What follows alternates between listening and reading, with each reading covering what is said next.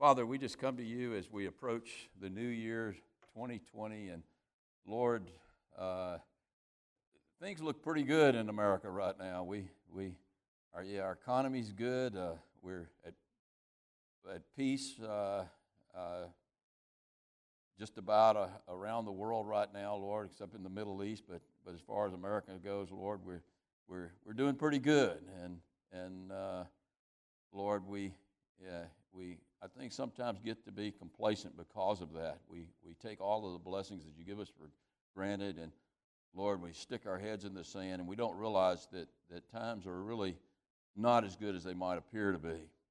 Father, as we head into 2020 and we see the things that are happening in our nation today, Lord, uh, uh, it should alarm us all that, that things are uh, uh not going that well. And Lord, I ask today as we look at this text that through this study that you'll uh, show us uh, uh, just what we need to be doing uh, and how we're to approach the new year. Lord, I just ask that you, by the power of your Holy Spirit, help us see what we need to do. And Lord, I do. I ask for every person in this room that 2020 is, is the best year of their life. And no matter what happens in our circumstances, we're going to see today, Lord, that by our, through our faith and uh, through the righteousness that you've given us, that, that 2020 can be a really good year. And so, so help us to see that. And as we look at this text, and I ask you to bless our study today by the power of your Holy Spirit, I ask it in Jesus' name. Amen. You know, today we're going to be talking about a little bit about the state of the Union, the state of the United States of America. Uh, it's, it's interesting to me that only two days after the Congress voted to impeach President Trump, uh, uh, the, actually the House voted to impeach, impeach President Trump. The Speaker of the House called Trump and asked him to deliver the State of the Union address on February the 5th, 2020. It sounds kind of strange, isn't it? I mean, you're doing everything you can, I really, to, to, to almost break up the Union and then you call in the president that you've impeached uh, to, to give you the state of the union that you're trying to destroy. So, so uh, uh, we'll, we'll get to hear that address on, on February the 5th. Uh, and I'm sure in that address, Trump is going to take a positive approach and he's going to tout all of the accomplishments that he's made in the last three years. Um, he's going to talk, I'm sure, about the economy. Uh, the economy right now is booming. The stock market's higher than it's ever been in, in the history of the United States. Uh, he just signed, a, or is about to sign a trade deal with China that's totally going to boost our economy and their economy. Uh, he's signed a trade deal uh, with Mexico and with Canada that really benefits America. It's actually returned manufacturing jobs to America.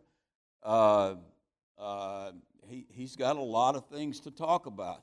I'm sure, you know, that he's going to update us on the wall and talk about the fact that the wall is being built and that that wall is, is uh, uh, stopping or slowing the flow of illegal immigrants into the United States of America. And, and uh, overall, his theme is going to be hey, look what I've done. You know, America is great again. And if I'm reelected, then we're going to keep America great again. And it all paints a pretty rosy picture of where we are. But but don't be fooled by what you hear.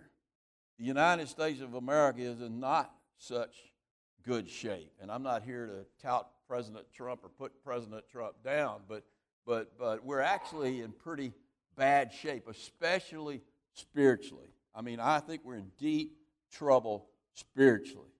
Uh, morally, we're past being corrupt. We're way past being corrupt. I mean, I think we're rotten to the core morally as a nation. Uh, uh, I mean, when parents can't even, even identify the gender of their children, something is really, really wrong with this country. I mean, can you imagine a doctor bringing your, bringing your child out and said it's a boy, and well, we're not really sure about that yet. Uh, I mean, that, that, to me, that is insanity. I mean, uh, it, it verges, uh, it doesn't even verge on insanity, it is insanity. And the sexual practices that are being engaged in in the United States of America today are every bit as bad as they were in Sodom and Gomorrah when it was destroyed. And uh, uh th- people are doing things that animals wouldn't do to each other. I was listening to a sermon by Chuck Smith the other day. It was from about 20 years ago, but, but he read a letter from Ann Landers, and let me read it to you. It says, Dear Ann, please help me. I'm confused. I'm having an affair with two women at the same time, and I want to get married, but I don't know which one to marry. Please advise me, but don't give me any of that morality stuff. She wrote back, Dear two timer, you say that you don't want any of that morality stuff, but it's that morality stuff is, that separates us from the animal kingdom. Therefore, I recommend in the future that you write to a veterinarian for advice. Now, that was written over 20 years ago, and, and uh, things have gotten a lot worse since since that letter was written to, to Ann Landers. I think we've reached the point that Paul speaks of in Romans 1 when a society is given over to its vile passions. And that's really what's happening in America today.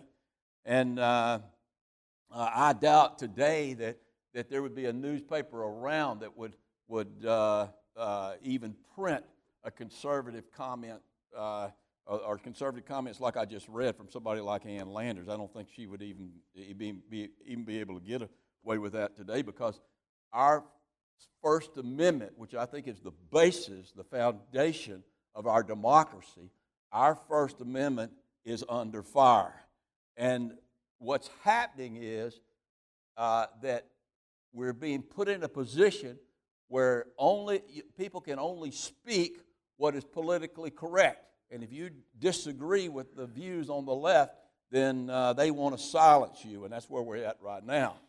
And one of our founding fathers, Samuel Adams, had this once to say about all of that. He said, If ever a time should come when vain and inspiring men and women shall possess the highest seats of government, who seek to rob us of our freedoms, then our country will, will stand in need of experienced armed patriots to prevent its ruin. That's where we're at. We certainly are at a point where vain and aspiring people are ruling our nation. But here's the problem those vain and inspiring people that want to rule our nation also want to take away any arms from any potential patriots. That's, that's what they're trying to do as we speak because they believe that arms are dangerous to our society. Well, they are dangerous to our society. But Thomas Jefferson had this to say about the Second Amendment. He said this He said, I prefer dangerous freedom to peaceful, uh, to peaceful slavery. And that's what we're going to end up with if, if the left gets its way. And, and, and uh, but, you know, I wonder now in our country how many Americans even feel that way. They, they, they could care less about the Second Amendment, and they really could care less about the First Amendment.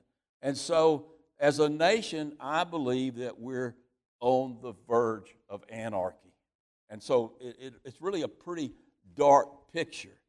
The very fact that a partisan party, and I'm not a Democrat or Republican here, right? So this could go either way. But the very fact that a, par- a, a partisan party could impeach a president of the United States, a freely elected president of the United States, on drummed up charges, just shows you that without the Lord's help, soon tyranny is going to replace the democracy that, that uh, we've had the last 200 years, the democracy that our founding fathers created. It's on the verge of collapse. So, what's the state of the Union? I'm going to tell you what the state of the United States of America is today. Our foundations are being destroyed as we speak. And if you don't see that, I, I, I feel sorry for you. I mean, you've got your head in the sand.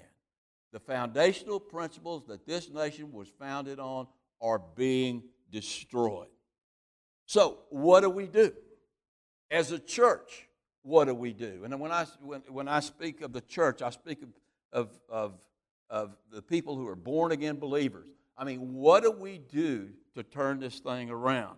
Uh, what do we do as we head into the year 2020? Well, we can find an answer to that question over in Psalms uh, chapter 11, and that's where I want to head today. So, uh, if you will, go in your Bibles, about the middle of your Bible, to Psalms chapter 11. It's only seven verses, really short psalm, so we won't be in, in, it, in it long, but it's, it's packed with some really good advice and encouragement uh, for God's people uh, in times when it seems like uh, the foundations of the country are crumbling around them.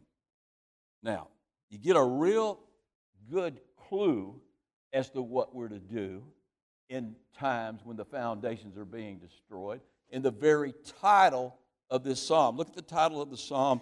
It says, Faith in the Lord's righteousness. That's the answer. That's what we do in troubling times. We put our faith in the Lord's righteousness and in the Lord's goodness. And that's, that's what we want to do. All right, now, if you look at this psalm, it tells us here, it tells us that, that it was written by David. It's a psalm of David, and it was written to the chief musician. We don't, we don't get the details. Excuse me just a second. We don't get the details of, of the occasion. We don't know exactly why David wrote this psalm, but we can guess at that because we know a lot about David's life. And, and he writes this psalm when it seems that when he's in deep trouble and it seems that his, the whole earth is being destroyed around him. I mean, his, his whole, the whole nation is being destroyed around him. So probably it came in one of two times. It came when Saul was king and Saul had, had, had chased David out of town, so to speak. David was the rightful king. And uh, so, so Saul had hunted David and he was seeking his life. It could have come at that time, or the other time, more than likely, and this is the time when I think it came, was when Absalom, David's son, rebelled against David and tried to overthrow David and take over the kingdom. And I believe that's when it took place. You remember the story. We'll, we'll, we'll assume that's, that's what David was writing about, but let's, let's rehearse the story of what happened. You remember Absalom, David's son. And David, I think, loved Absalom more than any of his other sons. But, but Amnon, Absalom's half brother, raped Absalom's sister, Tamar. And so uh, David didn't do anything about it. So Absalom took matters in his own hands and he killed Amnon.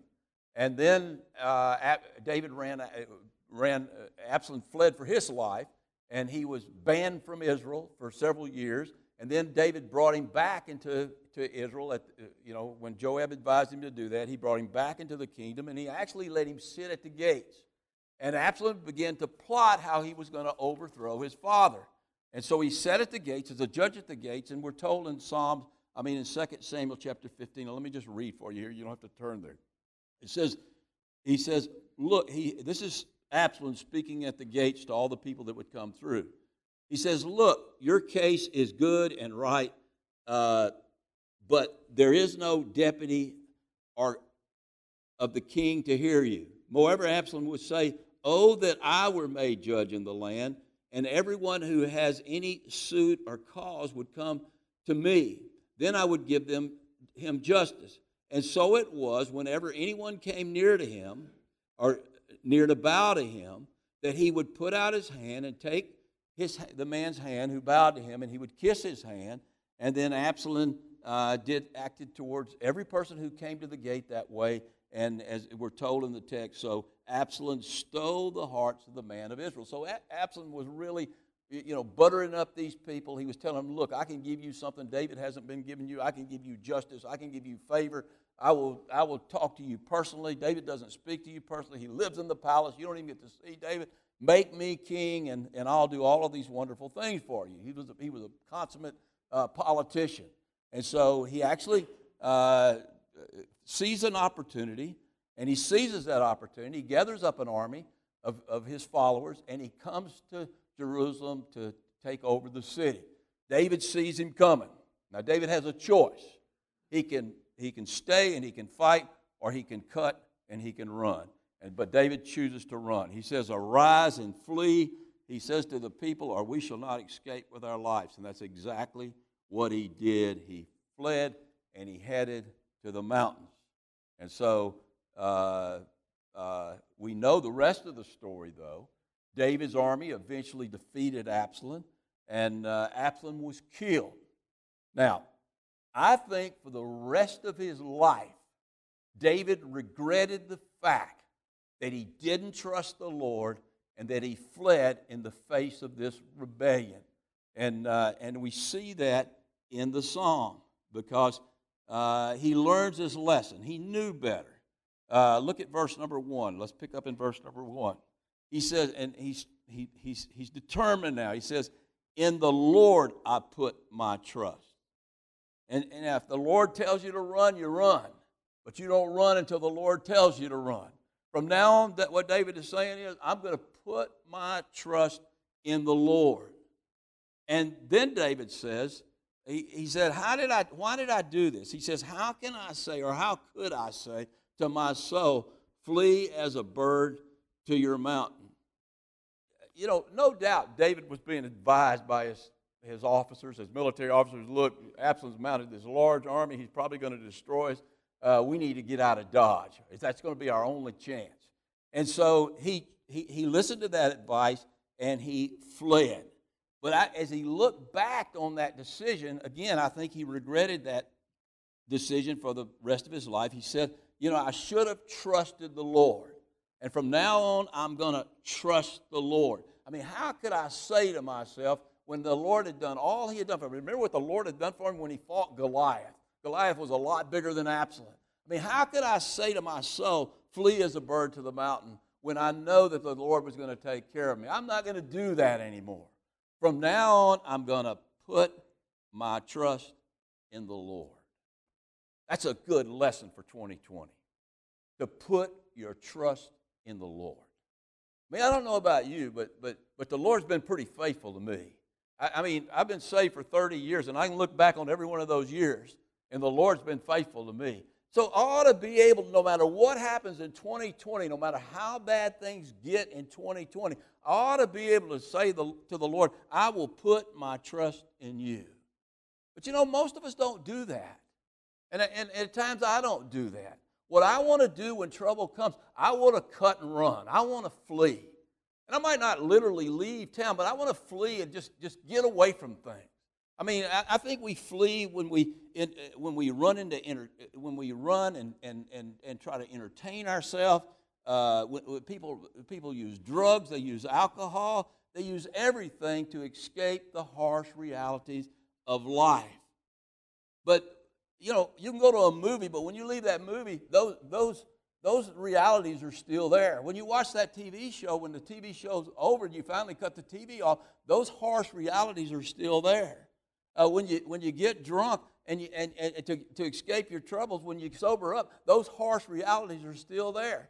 So, so we're obviously common sense tells us that we're a lot better off trusting the Lord, putting our faith in the Lord. And look what David says next. He says, he says in verse number two, he says, For look, the wicked bend their bow, they make ready their arrow on the strings, and they make they may shoot secretly of, of, of the upright of heart. If the foundations are destroyed, now watch this, and I think that's where we're at in America today. If the foundations are destroyed, what can the righteous do? You know, I got to tell you, life is tough. I, I, don't have to tell you that, do I? It's tough. Life is tough.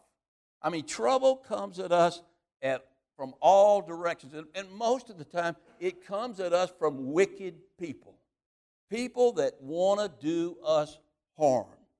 And, and, and sometimes it comes from wicked people within our own family. That's what happened to, to David. I mean, here was Absalom, and he was, he, was, he was allowing Absalom to sit at the gates and be a judge. He had given him this important position, even though he had killed one of his sons. And, and Absalom, all that time, was bending the bow. He was plotting the overthrow of David uh, in a very sneaky and treacherous way. And, and so, so, I mean, David, David didn't do anything to Absalom to deserve that, really, what he was trying to do, but, he, but it came at him anyway. But you know what? It's not just the wicked that shake our foundations. There are a lot of other things that shake our foundations in life. Uh, the powers of darkness. I mean, we wrestle not against just flesh and blood, but against powers and principalities in high places, Paul tells us. I mean, that is a battle, an ongoing battle every believer has. I mean, there, uh, just look at the acts of God that shake our foundations. I mean, tornadoes and hurricanes and floods. I mean, we know all about floods here in Lafayette. I mean, there, there's all sorts of ways that we can, we can run into trouble. I mean, people get divorced, there's bankruptcy, there's disease, there's a death of a loved one, there's a bad economy, there's wars, there's rumors of wars. I mean, there are all th- sorts of things that can, that can shake our foundation because we live in a really, really tough world. And you can hide your head in the sand all you want, but it's a tough, tough world. I mean, we all, you know, were having fun about the ball game yesterday, but look at the serious issue that took place when, when all of these people died in that plane crash. It's a tough, tough world. And so, at times, trials come at us in such a severe way that they make us wonder whether or not we're really going to make it through those trials. I mean, again, just look at this nation. You look at this nation right now, and I've already talked about this, but we are in turmoil. This nation is in deep turmoil. The foundations are being destroyed. Our government is broken. That's why we have what's going on in Washington going on right now. Nothing's really happening other than than, than, than anarchy, treachery, tyranny. And so we're in turmoil. Our national debt, we stick our head in the sand, but our national debt is at some point going to cause this economy to totally collapse, and we're going to go into another Great Depression.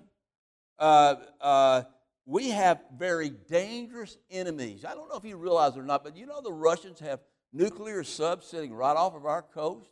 All of them armed with enough missiles to destroy every major city in the United States of America. I mean, and they're bending their bow. They're bending their bow as we speak, thinking of ways that they can bring this nation down. China feels the same way about us. They certainly feel that way about us in most of the Middle East because we support Israel. And then, as I said earlier, the moral fabric of this country is being torn apart. And here's what's really scary to me. Just like Babylon is described in the book of Revelation. This, the United States of America, has become a haunt for every evil spirit. I don't know if you realize how much evil, how much demonic activity. I actually personally believe it's taking place in our Congress right now. I believe it's all the way to the top, the demonic activity that's coming against this country right now. So we're in deep trouble. So, what do the righteous do when the foundations are being destroyed? I mean, move to Australia, cut and run. I mean, what do we do? Let me tell you what we got to do. We've got to face our problems. And how do we face our problems? Let me tell you how you face your problems in 2020. David gives it to it right there in verse number one. This is really, he gives the conclusion of the matter right in the very first sentence there. In the Lord I will put my trust. In the Lord I will put my trust. You want a principle to live by in 2020? That's the principle you need to live by. It sound, doesn't sound very practical, but it's the most practical thing I can give you.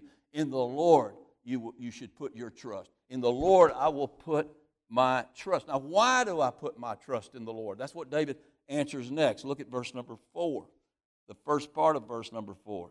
He says, Watch this. I mean, you, you read the newspapers, you listen to the news, you hear all the terrible things that are going on in this country right now, and I just laid it all out for you again, and you've got some terrible things going on in your life. And, and, and I've got some terrible things going on, not really terrible. I've got some things going on in my life that I wish weren't happening at times. But, but here's what we do. Here's why we, we trust the Lord, and here's why we can trust the Lord. Look at verse number four. The Lord is in his holy temple. The Lord's throne is in heaven. What does he say in there? The Lord is on his throne in heaven. He has no matter how bad things get in your life, no matter how bad things get in the United States of America, the Lord is on his throne. What's that mean? The Lord is still ruling and reigning over the affairs of man. And there's nothing that can happen to you, there's nothing that can happen to America that God doesn't allow to happen. He is in total control of things. even the evil things that are happening in this country. He's in total control of those things. It's just like I said a couple of weeks ago. And I'm, and I'm again, I'm not so pro Trump. I'm trying to preach Trump here, but I can tell you this right now whether you're pro Trump or not, Trump is going to be in office in, in 2021 if God wants him there. And nobody's going to stop him. Congress is not going to stop him. The electoral, uh, uh, the popular vote's not going to stop him. If God wants him there, he's going to be there. Because God is still on his throne. And look what it says there. His eyes see everything. His eyes behold. I mean, he's, he, that means he's omniscient. That means he knows all things. He sees and hears all things. You think he doesn't see and hear what's going on in Washington, D.C. right now? You think he doesn't see and hear what's going on in your own life right now? He sees it all. He sees it all and he hears it all, and uh, uh, he sees the works of the wicked and he sees the plight of the righteous. He sees every bit of it. And since he's on his throne and he sees it, then he allows it if it's taking place. And he can change it whenever he gets ready to change it. And, and he could take everything that's happening here and everything that's happening in America, even when the foundations are being destroyed, and he can turn them for your good and he can turn them for my good. Now, you know, I got to ask a question. If I was in David's shoes, Lord, why did you let Absalom do this? Now, David had some culpability here, but, but why did you let Absalom do this? My own son. I mean, how could you do that, Lord? I mean, why would you allow him to rebel against me and overtake my throne? And, and as Americans, we can ask the same question today. I mean, Lord, you see what the wickedness in Washington, you see what's going on in our country today, you see what's going on in our nation today. And, and, and if you're on your throne, then why don't you stop it? Why don't you stop it? I mean, why do you allow it? I mean, ultimately, the best thing that could happen in 2020 is the Lord return and He rules and reigns in righteousness. That's the best thing that could happen. But He's not coming right now. And I doubt very seriously He'll come in 2020. I mean, I'm, I'm hoping and waiting, and, and, and, but I'm not betting on Him coming. He's got a reason for waiting. He's got a reason for the foundations being destroyed. He's got a reason for wickedness seeming to rule and reign in, in our nation. He's got a reason for the troubles in your life and my life. He's got a reason for it. He gives it to us in the last part of verse, verse 4 and the first part of verse 5. Listen to what he says. His eyelids behold, his eyes behold, his eyelids test the sons of men. You see his reason? He's testing men. He's testing. He, he, he knows we're going to fail the test or we're going to pass the test. He knows what's going to happen, but he gives us a test to show us where we're at. I mean, what he's doing right now with all of the wicked things that are going on in this country is he's trying to wake people up. He's testing the souls of man. He's testing all of America. And he's saying to America, is this what you want? Do you want tyranny? Do you want all your freedoms taken away? Do you want your economy to collapse? I mean, that's, I, mean, do you want bad things to happen in your life? Eh, eh, I'm going to let you do your own thing, and that's what's going to happen.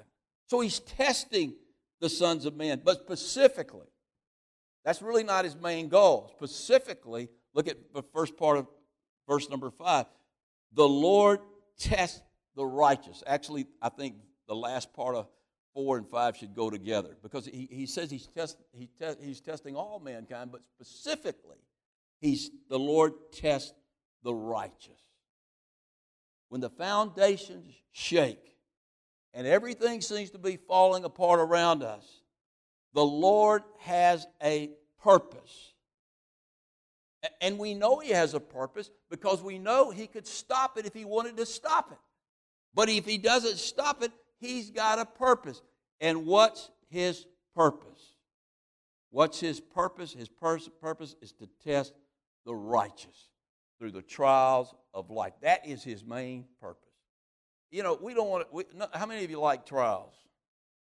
If you raise your hand, you're going to make me sick. Don't raise your hand. I know, I hear people say, oh, I love trials. I can't wait for the next one. No, you, you just haven't been through any difficult trials.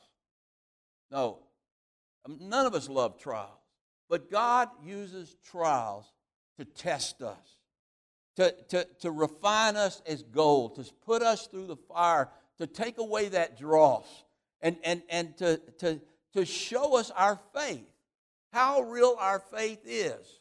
I mean, there, there's times, I don't know about you, there's times I get to think, man, you really got strong faith. When everything's going my way, I think that way. Man, I believe the Lord, I love the Lord, I trust the Lord, oh, the Lord. You know, I sing to the Lord, everything's good, and then, boom, the rug's pulled out from under me. And that might happen to any of us in 2020. But the Lord has a purpose in that. What the Lord is doing there, He's showing me my lack of faith. I mean, because when those things happen, those bad things happen, and things get really bad sometimes, I don't act the way I should act. I don't act like a man of faith. And so, so He tests our faith to show us that we really, where we're lacking in faith, so that we can build our faith. And, and, by, and by building our faith, we build character. That's what God's trying to do through our trials. We studied a while back 1 Peter and 2 Peter, and that's what that whole book is about God building character through trials. Go with me a minute to 2 Peter, and you get a picture of this. It's 2 Peter chapter 1. In 2 Peter chapter 1, look at, look at verse, after the introduction in verse 1, look at the last part of verse 1. It says, To those who have obtained like precious faith. You know, I had somebody tell me, and I, I- think the guy was a prophet that told me this, and it was really, doesn't seem so profound, but it was really profound to me at the time, and I've, it's stuck with me ever since. Early in my walk with Christ, he told me that the most precious thing I have is my faith. Well, you know, I, back then I was still thinking that I needed a car. That'd be a lot more precious to me. My children, my wife are a lot more precious to me. But I got to tell you, all of it works. Your relationship with your children and everything. eh, Your life works when you have faith. Real faith, when you put your faith in the Lord. So, so we've, we've obtained precious faith. It's a gift of God, not of works, lest any man should boast. So, so all of us have this precious faith. And, and, and, and, so to those who have obtained like precious faith with us by the righteousness of our, by our own good works, no. By the righteousness that we've been given in Jesus Christ. We have a relationship with God. We've entered into a relationship with God where we can speak to God and talk with God, and God walks with us. God lives in us. That's how precious our faith is. And, and, and, and, and what the trials are for are to take that faith and use that faith to build character in us. And that's what Second Peter and First Peter are all about. Because look down beginning in verse number 5. For also this very reason, giving diligence, add to your faith virtue, to virtue knowledge, to knowledge self-control, to self-control perseverance, to perseverance godliness, to godliness brother kindness, and to brother kindness love. And for all of these things are your for if these things are yours and abound, you will neither be neither you will be neither barren nor unfruitful in the knowledge of our Lord Jesus Christ. You see what he's saying there? I want to Peter's saying, add all these things to your faith, and when you're done, you have character. You have real Christian character. And God sends these trials along to test us to see if we have that character. God doesn't have to take me far into traffic to show me some of my lack of character. Or on the golf course with a group of friends. I, man, I did pretty good, but their character, bad character, really showed up the other day. I'm teasing. We all did pretty good, actually, because we were all holding each other accountable. We were all tempted to throw our clubs into the lake, and we held on to them. But but but see what God's doing there? God is building character. Now now you just don't read this and say, okay, I'm gonna you can add knowledge. Because you, can study the Word of God. But you can't add virtue. You can't add patience. You can't add self-control. You can't add those things. Those things, those things come through your relationship with God. And that comes through trials. Character is built through trials. That's why James says, Count it all joy, my brethren and sisters, when you fall into various trials, knowing that the testing of your faith produces character. Perseverance is, is, is the word there, but but it means character.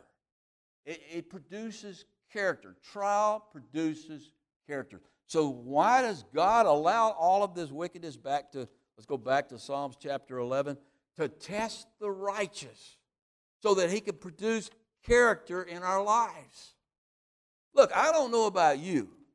I got to get back to this psalm here. I don't know about you, but when, when I see the state of the United States of America, and I'm living a good life all by myself over in Broussard and in my little church here. We got it good, guys. But at some point, those things are going to affect us greatly. And, and, and when I see what's happening to the United States of America, and these foundations are being shaken and they're about to be destroyed, if God doesn't intervene, hopefully He's going to intervene. But when I see those things happening, it builds my faith. I mean, I don't have any faith at all in this government. There's a lot of people, you know where their faith is? It's in the government. I have zero faith in this government. I don't have faith in our military. I mean, our military couldn't stop a couple of planes from coming in and destroying those towers in New York. You don't think there's some other evil things out there that couldn't happen that our military couldn't stop? Look at that drone attack on Saudi Arabia that destroyed those oil fields. I mean, they had they were had artillery and air force and everything, and they couldn't stop that from being destroyed. So I don't have my faith in the military. I don't have my faith in, in uh, the government. And listen to this I don't have my faith in myself. Because God, over and over and over again, has tested my faith in myself to get me to put my faith in Him. That's where you want your faith. You want to have your faith in the Lord. Now, what about the wicked? What about some of these people up in Washington that are doing some of the most evil things in the world? In fact, I, I got, I'm not going to name any names, but there's one guy up there. I didn't look at the guy until he's possessed. I mean, I, I mean, I'm serious. I think he's possessed. I mean, how come they're getting away with that? I mean, I mean, David had to be asking, how come Absalom and all these people got away with doing what they did to me? Listen, evil people, wicked people don't get away with anything. Look at what David says next. Look at, look at uh, the last part of verse number five. He says, But the wicked and the one who loves violence. Speaking of Absalom there, the Lord's, or his soul, the Lord's soul, get, what does he say? He loves him because he's an American or he's an Israelite, the Lord hates. Jacob I have loved, Esau I have hated. The Lord hates. If you're not in Christ, you're at enmity with God. Until you get in Christ, God is against you. Man, that's a bad place to be to have God against you. You know, so much for this idea of this brotherhood of man that people talk about, that we're all children of God. That is not true. The vast majority of people in this world, God hates. They're wicked people, and God hates them. And, and so, this idea that everybody's going to heaven, that's malarkey. Everybody's not going to heaven. God's not going to bring people to heaven that He hates.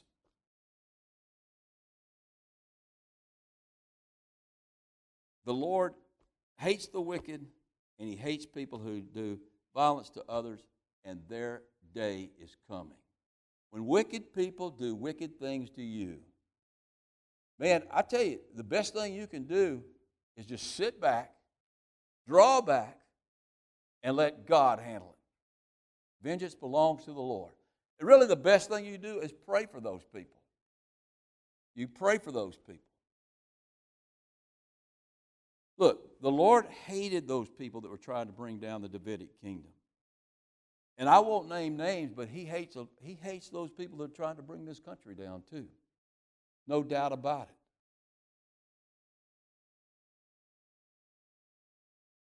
And they seem to be, you know, they seem to be doing pretty well. Most of them are pretty wealthy. Most of them never worked a day uh, in their life outside of a government job, but they, but they, but they seem to be, they seem to be doing pretty well. And A lot of them are millionaires. I mean, I don't know how you get to be a millionaire you know, making a couple hundred thousand dollars a year in Congress, but most of those people are millionaires. Somebody's getting some money somewhere. And, and uh, they seem to be getting away with it. They seem to be prospering at what they're doing. Look at verse number six, what the Lord says. Upon the wicked he will rain coals, fire and brimstone, and a burning wind shall be the portion of their cup. You see what David's doing there? He's using what happened at Sodom and Gomorrah to describe the ultimate destruction of the wicked. That's what he's doing. Now, somebody at this point can say, you know, I've known a lot of wicked people who died at peace, at sleep in their hospital bed. Well, they died, but they, that's not the end of it. That's only the beginning of their destruction. Listen to what Paul says in 2 Thessalonians chapter 1 verse 9. He says, "These shall be punished, the wicked shall be punished with everlasting destruction from the presence of the Lord and from the glory of his power." And that's where the fire and brimstone comes in. That's what the wicked are facing. That's why, you know, it's not even a pleasant thought to think about what's going to happen to these people. Sometimes it is, I have to admit, but, but it shouldn't be because it's pretty bad. Now, as we finish up, David concludes the matter in verse number seven, and I love his conclusion. Listen, look, listen to what he says. This is for you in 2020. Listen to what he says.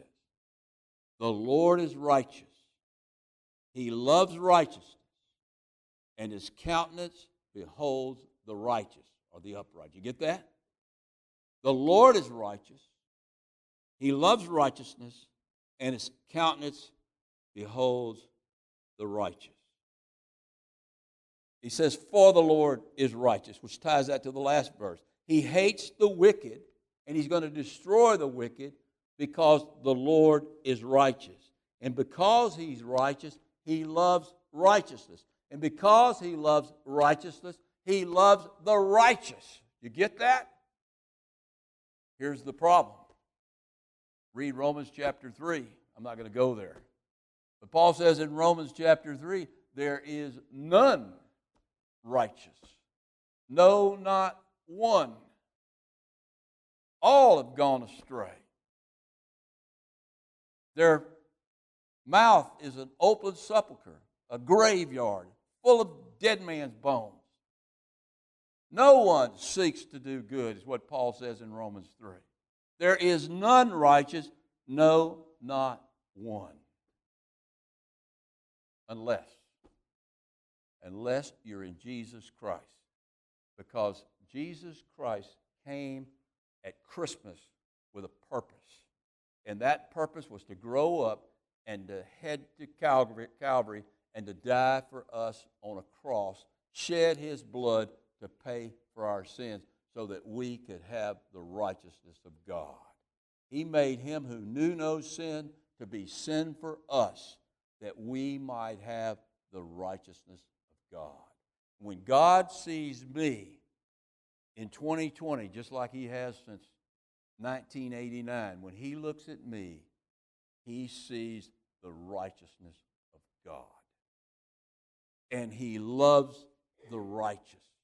And not only does he love righteousness and love the righteous. Now, now when I've been, because I've been made righteous, I act righteously. Not all the time, because I still have the flesh and the flesh wars against the spirit, of the spirit against flesh. I'm not perfect, but in positionally, I am perfect. And because I'm perfectly righteous, God loves me. And look at the last part of this. He says, His countenance beholds the righteous. His countenance. What's it mean by his countenance? It means his gaze, his look. But it's much more than the fact that he just he's omniscient, that he sees all things and hears all things. Something much more here. I mean, he didn't look at David and say, Man, that's a shame. You know, David is an upright man. He's, he's received my righteousness. Uh, he's, he's, he's, he's, you know, through him is going to come the Messiah who's going to die for the sins of the world. That's a shame. I can't help him. No, no. He upheld his upright child by his countenance. His countenance is His wisdom, His power, His grace, and His love. And, and, and all of those things worked in David's favor so that uh, David's kingdom was restored. And, and, and he works the same way for us. So, what do we do if we're a child? If you're not a child of God here today, and I'm talking about truly born again, and I've said this over and over again. If you're born again, you know you're born again. If you don't know you're born again, you're not born again. When you're born again, you know it. But if you're not born again, the, the solution for you in 2020 is to get right with the Lord through Jesus Christ, to receive Christ into your heart and let Him take over your life.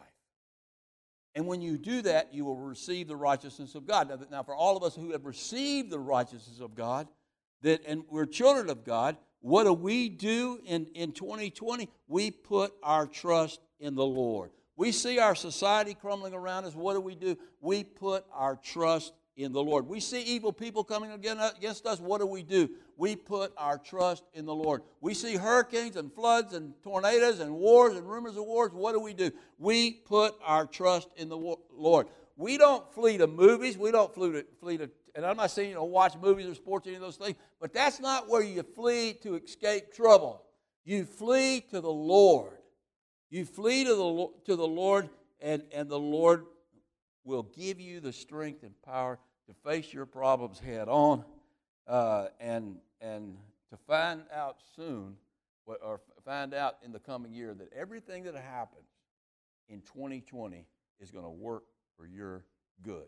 Everything is going to work for your good if you're a child of God and you're righteous because the Lord loves righteousness.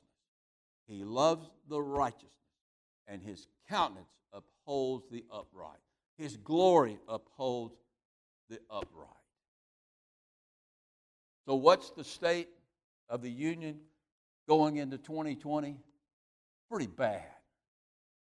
It's really, really bad.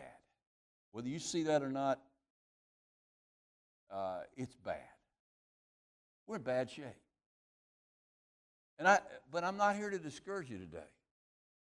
What's the state? And I don't want you to answer this. I will answer this question. What's the state of George Llewellyn going into 2020?